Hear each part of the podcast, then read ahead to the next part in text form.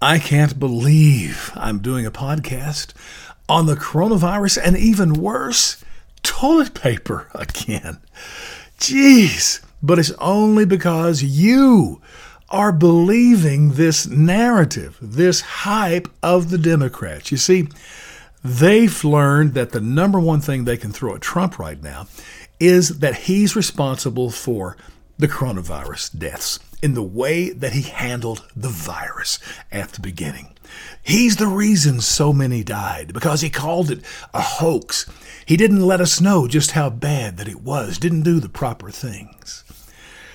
Listen, that is so insane. It's amazing. And I can't believe that polls are showing that this line of bullcrap is working.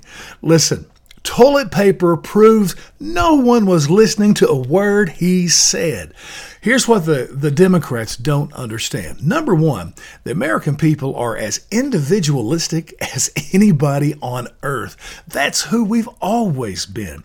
If you think for a second that any person is getting up in the morning, turning on the radios or their podcasts or their radios or whatever, just so they can hear the words of the president or Nancy Pelosi or whoever, just so they know what they need to do today, what they need to buy, how they're to prepare for the events of the day.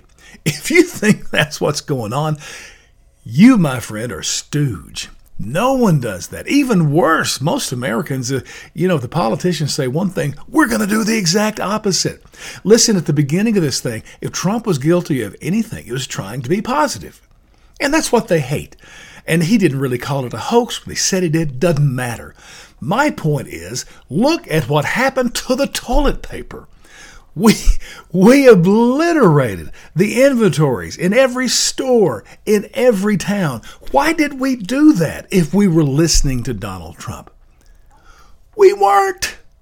He didn't instill fear in us. We did that all on our own. That's why we went out, bought the toilet paper as well as, you know, tons of other stuff. That was utterly unnecessary.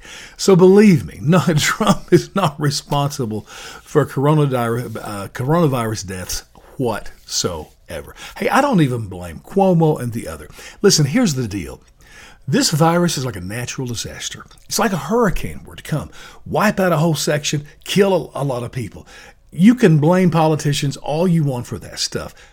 They can't stop it. This virus is a natural disaster. It can't be stopped. It's going to run its course, and we have to pick up the pieces when it's done. But the toilet paper, that proves Trump's not to blame for coronavirus deaths.